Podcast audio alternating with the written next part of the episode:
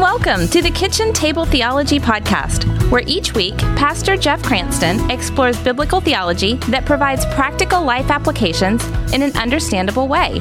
Thanks for joining us at the table. Let's get started. Hello again. Welcome back to Kitchen Table Theology. I'm your host, Tiffany Coker, and with Pastor Jeff Cranston, we're on a quest to learn what the Bible teaches about doctrine and theology. These are topics that many Christians find challenging, confusing, and out of their reach and we're always aiming to do this in a way that applies to the lives we lead. We do this because we agree with what the Scottish reformer John Knox said The scriptures of God are my only foundation and substance in all matters of weight and importance. We desire that the scriptures be that for all of us as well, because we want to help you to be strong in your faith doctrinally, knowledgeable in and of the word theologically, and grow in your love for Jesus exponentially. Before diving in today, we want to thank you for leaving us ratings and reviews. One recent review comes to us from TJ Mertens, which reads, Getting God's Word into you and having various topics explained by listening to the KTT podcast is a wonderful ending or beginning of the day. That is so kind of you to say. Thanks so much for that review. We're really grateful for each rating and review because it helps us to get the word out to more and more people about kitchen table theology. So, Dad, I checked earlier today and we're sitting right at 99 ratings. Kitchen Table Theologian. 99. Could you be the 100th? if you have never left Somebody be the rating 100th. or review, please help us get to 100 today. You can do that from wherever you're listening right now. Thank you so much. And I don't know what all that does except for the more rings and reviews you get, uh, the more it gets into the algorithms and the more people can find us. So, in order to get the word out and to spread the kitchen table theology love a little bit, any ratings, any reviews you can give us would be really greatly appreciated. Hey, and I want to say from our last podcast, a special thank you to Daniel Lucas. Daniel's the pastor of Better Life Church in Morehead, Kentucky, and we spoke about the Asbury revival, and he went there and gave us a personal view from uh, his seat in the chapel. And so if you haven't had a chance to hear that, go back and check that out. That would be podcast number 142, just the one before this one. And we also want to quickly remind you about our podcast partner, Columbia International University in Columbia, South Carolina. They have a wide variety of degree and certification programs from undergrad right on through doctoral programs. And you can find every, everything that you need to know about them and their offerings at ciu.edu. So, Tiff, we're kicking off a brand new series on this podcast, and it's one I'm really excited about. But before we announce what it is, and to re- to kind of set the stage for it, it's quiz time. Oh boy! we, we I, I wish we had music right now, or, or that either one of us knew how to do that, but we don't. it's quiz time here again at Kitchen Table Theology. So, Tiff, this is your first quiz.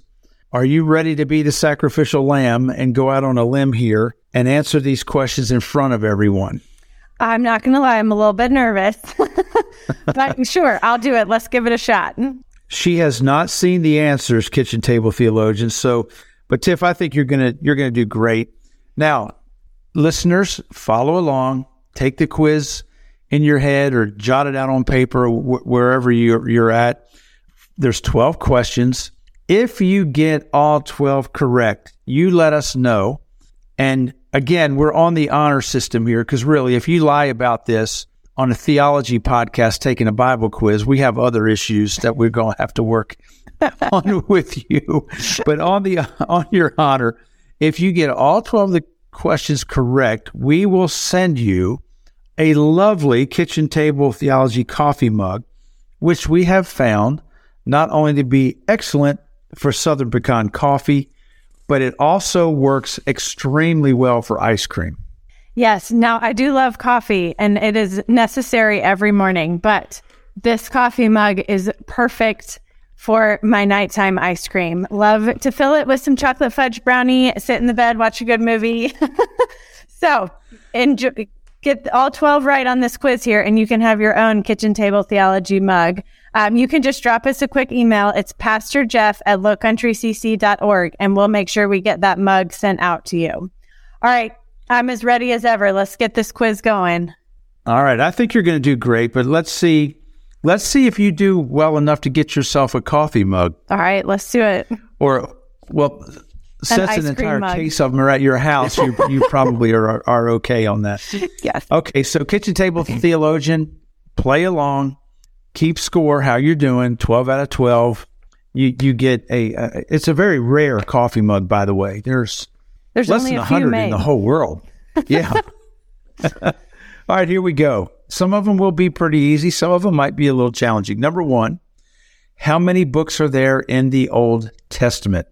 How many books are in the Old Testament? This one I know thanks to my high school years at Christian Academy. There are 39 books in the Old Testament, 27 in the New you sh- Testament. Oh, you're even throwing in extra credit, huh? Extra credit. I might need it. well, you don't get any extra credit. 39, are you sure? Is that your final answer? Final answer 39 books in the Old Testament. 39 is correct. Way to go. Well done. There are 39 books in the Old Testament. Question number two. The New Testament was originally written in which language? I'm going to give you three options. The New Testament originally written in which language? Hebrew, Aramaic, or Greek? Hebrew, Aramaic, or Greek? New Testament originally written in which of those languages? All right, I'm going to have to make an educated guess. When you first asked the question before you gave me the options, I thought Hebrew or Greek. And I do remember that one is Old Testament, one is New Testament. They were not written in the same language. So I think that the Old Testament was written in Hebrew, which to answer your question, then I'm going to, this is an educated guess. As I said, the New Testament was written in Greek. That's exactly right. Well done. Awesome. we heard the uh, the process of deduction going on there. It's Greek. It's uh, not only Greek. It's called Koine Greek, which is the language of the everyday Greek speaking person. There was a higher form of Greek. It wasn't written in that. It was written in the language of the everyday speaker, which is pretty cool. Very interesting. Number three. All right, now we're going Old Testament. Manasseh. Manasseh was the longest reigning king in the Bible. How long did he reign? 40 years, 55 years, or 60 years? I'll ask that one more time. Manasseh was the longest reigning king in the Bible. How long did he reign? 40, 55, or 60 years? I have absolutely no idea. so I'm going to guess 60 years if he's the longest reigning king. Methuselah was the one who lived the longest in the Bible. That I could tell you how old he lived to be, but I do not know about Manasseh. I do not remember him. So I have to guess on this one and I'll say 60. And Methuselah was a question that I considered writing into the quiz Oh, today. you should have done that I one. Didn't. 969 years do it. old. I still remember that. I do not know why. That's you're right. Okay, so Manasseh was a king in the kingdom of Judah. There was that was one of the kingdoms, Judah. So in 2 Kings 21 1, he began, we're told, his reign at 12 years old, and he reigned for 55 years. Oh, I missed one. I'm, we're only on number three. Not 60, not 40, 55 years. So we missed that one, but that's okay. You're still doing great. there goes my coffee. Number mug. four. There goes, yep, no coffee mug for you. Number four, Samson used a donkey's jaw, jawbone to kill how many men? Samson used a donkey's jawbone bone to kill how many men? This is a tough one. This is I can well, I'll give you, I'll give you three options. Oh, perfect. Okay. I have a guess. 270, 850, or 1,000. 270, 850, 1,000. I'm going to go with How one, many men did he kill? 1,000. Oh, you got it right. Yes. Okay, great. I think had I not had I not made that multiple choice, I think we would have come up short there. We could. I Who was, knows? I was debating something with a seven in the number because that's in the Bible a lot. In Judges 15, we're told Samson, quote, found a fresh jawbone of a donkey. So he reached out and took it and killed a thousand men with it, end quote. Judges 15. I do Very remember good. that now Three that out of read four. that. You're doing well. All right. Okay, you're going to get this one. This next question. This is going to be easy for you because of question one. Perfect. How many books are there in the Bible? How many 66 books in the Bible. 66. 66 books in the Bible. That didn't take her very long at all. Very good. Number six, and after this one, we'll be halfway through. All right.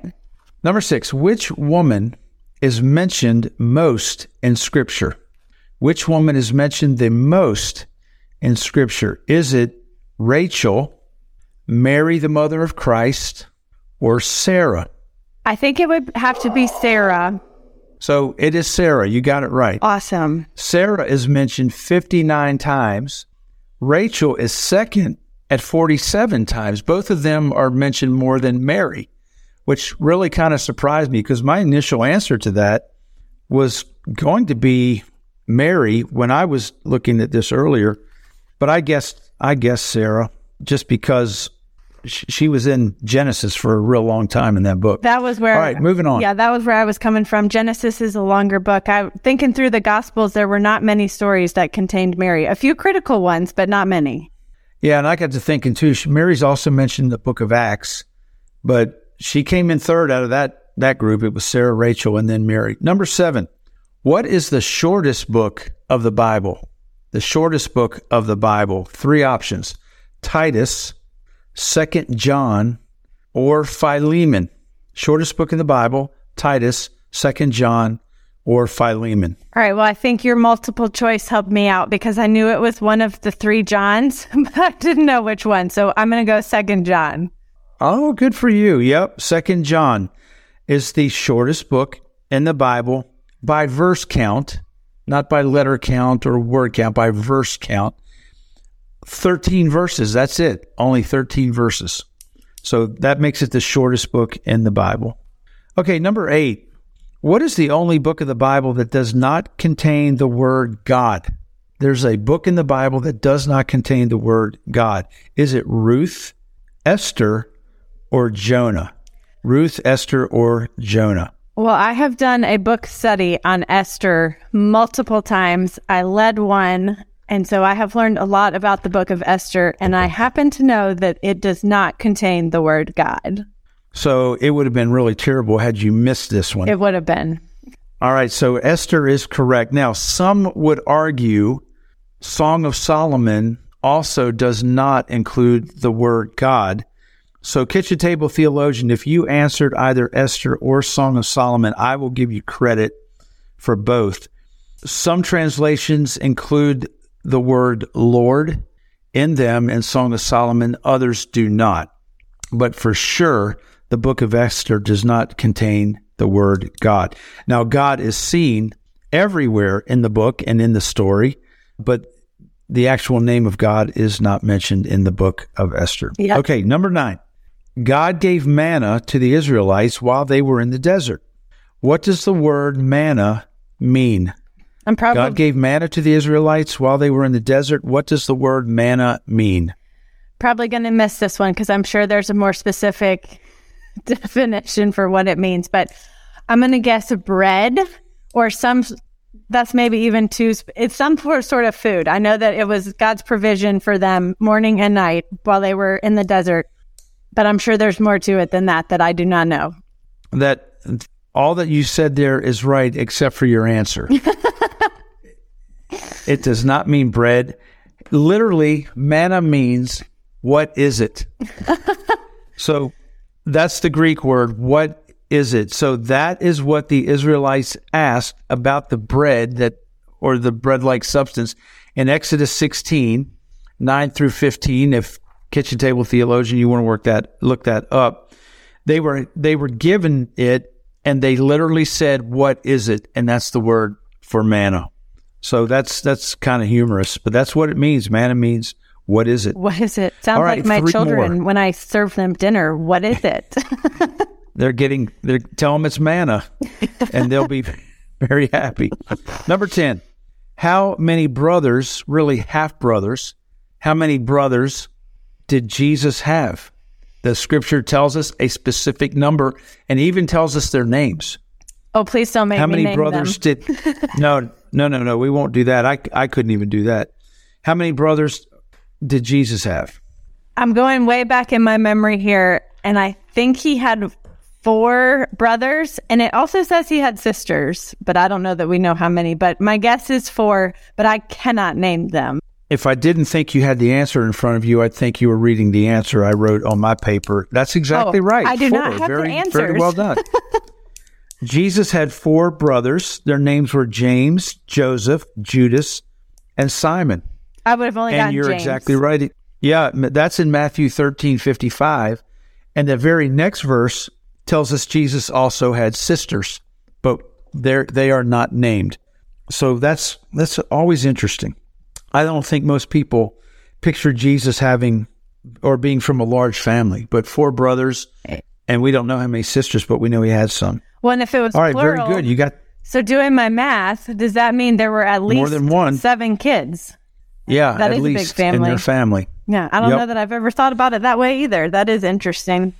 Two more. Number 11. Who was the first Christian martyr? The first Christian martyr. Was it Philip, Stephen, or Matthias? Philip, Stephen, or Matthias, the first Christian martyr? I'm going to go with Stephen. I know that's in Acts when it talks about him being stoned for telling the Pharisees or even maybe the Israelites that they had rejected Jesus. He was the true king. Is that right? That's right. I thought you would get that. Yeah, Acts 7, verse 60. And he was preaching and sharing the gospel and so forth and giving them some history about Jesus and the Jews. And they went nuts, actually. It just, they sprang out of their seats, rushed, grabbed him, rushed him outside, and began to stone him. And of course, Saul, who we later know as Paul, was there holding their cloaks as they did it. So very good. I You're remember you 10 preaching. of 11. Wait, no, I've missed Here's two. number 12. I think I've missed Oh, two. you missed two? I've missed two. The manna and Manasseh. Oh, you're I right. did not know Manasseh. manna. Yes, I've missed two. I'm sorry. That's okay. I gave you credit for that. Honesty. All right. Very good. Number 12. Last one. There is a name that the first five books of the Bible are known by. So the first five books Genesis, Exodus, Leviticus, Numbers, and Deuteronomy. There is a name that these five books are known by. What is that name? I actually know this. I don't know that I pronounce it right, but I do know the word. This is probably only because I'm a pastor's daughter that I know this word. but the first five books, Well, I can say we didn't spend a lot of time talking about this at a dinner table. the first five books of the Bible are called the Pentateuch. Is that how you pronounce it? That's exactly right. Yeah, Pentateuch. All right. Yep. The Pentateuch, or they're also known as the Book of Moses, the books of Moses, because it's believed Moses wrote the first five books. They're they're the first five in the Old Testament, and the word Pentateuch simply denotes or means five books. Penta, like in Pentagon, it's a five side. You know, Pentagon's Right. five sided, so that's where that comes from. These contain, those five books contain some of the oldest and most well known accounts in the Bible, including Adam and Eve, uh, Jacob and his brothers, Moses, the, the first biblical codes of law known anywhere, and they are the Ten Commandments. And so you got that one right. So 10 out of 12, Tiff. I think you did extremely well. So I feel good for you. I feel pretty good about that. Some of those were pretty tough. I would. yeah, I would. I, I wrote the thing and I probably got one wrong when I was writing it today. Well, Um, excellent. I, I thought, yeah, I thought Mary had a higher reference count. And uh, I did I, I did get the other ones right, I think. But at any rate, I think you did really well. So, Kitchen Table Theologian, how did you do? We had some easier ones there and some harder ones there. And again, if you got them all right, let us know. Pastor Jeff at lowcountrycc.org, email me, and uh, we will send you out a Kitchen Table Theology coffee mug. Love to do that. Thanks for putting up with me taking that quiz, listeners. we did that quiz today. Uh, not only because it's been a while since we've done a quiz, and I know he just wanted to test me on this also, but it really helps us to sort of set up our announcement of what our next topic is going to be here on Kitchen Table Theology. So, Dad, how about letting us in on what the Kitchen Table Theology future looks like? Yeah, so I've been doing a lot of thinking, talking to various people, and there's so many different ways to go. We we really did the majority of what you would call systematic theology. In other words, we systematically looked at various doctrines, the doctrine of Christ, the doctrine of God, the doctrine of the Holy Spirit. If y'all have been with us for any length of time, you, you know what that looks like. That's called systematic theology. There's also something called historical theology or historical biblical theology. There's something called biblical theology. There's something called practical theology. There's various disciplines under the umbrella of theology. And I thought, well, now that I've done systematic theology, maybe we'll go to practical theology or so forth. But the more I thought about it, I, I went back to the original reason we started kitchen table theology in April of 2020. And that was to help combat the biblical illiteracy that is in our churches and among our Christians today. And so, based on that and going back to our roots, what we're going to do, and this is going to be who knows how long this is going to take. It could take us a while. Yeah, it could take us a while. We're going to do a general, short, and concise overview of all 66 books of the Bible, starting on our next podcast, Lord willing, in the book of Genesis. Now, some of the books, like Genesis, will take us more than one podcast. Genesis divides itself up into various sections pretty easily. And so I think one of those sections probably deserves a podcast. But at the end of it all, what, what I want for you, kitchen table theologian, is to have a, to, to be able to converse intelligently with knowing generally what are in the books of the Bible. So when you when you think of Hosea, well, here's the main idea. Here's the main characters. Here, you know, we'll touch on the theology of the various books from time to time. We'll do some biographies of some of the people because we'll run into some incredible characters and we will just work our way through. And I think what we'll do to mix it up is we'll start in Genesis and then maybe we'll go to Matthew and we'll go Old Testament, New Testament rather than go through in chronological order because uh, just to break it up, and that probably just fits my personality because if we don't do that, I'm going to feel like we're never going to get out of the Old Testament. Agreed. So we'll keep the old and, and new mixed mixed up, and and we'll do historical books of the Old Testament. We'll do the poetry books of the Old Testament. We'll do the prophetic books of the Old Testament. And then in the New Testament, you have the Gospels. Then you have church history with Acts, and then you have you have the various epistles, the Pauline epistles, epistles, the Johannine epistles, which is John's writings. You've got Peter's epistles and so forth. So we'll do it like that. So again, to help you to understand what are the main points, the main idea, the central truths, and the central characters of every book of the Bible. That's what we're going to do for the immediate future, the near future, and probably the long term future. I'm looking forward to it. I know I'm going to learn a lot. So we are excited for. I will too. Excited. I think we that. all will. Yes. All right. So starting with Genesis next week. Thank you so much again for listening today, Kitchen Table Theologians. Take a moment, if you would, rate and review this podcast, including on Spotify and on iTunes.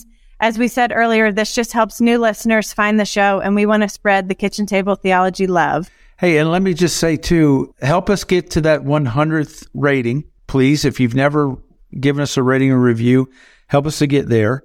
And again, Tiff, remind them please of the email address. If you if you want 12 for 12. That's right. And uh, you, you want a mug, email us. Email me. Pastor Jeff at lowcountrycc.org and we will get you a special KTT mug.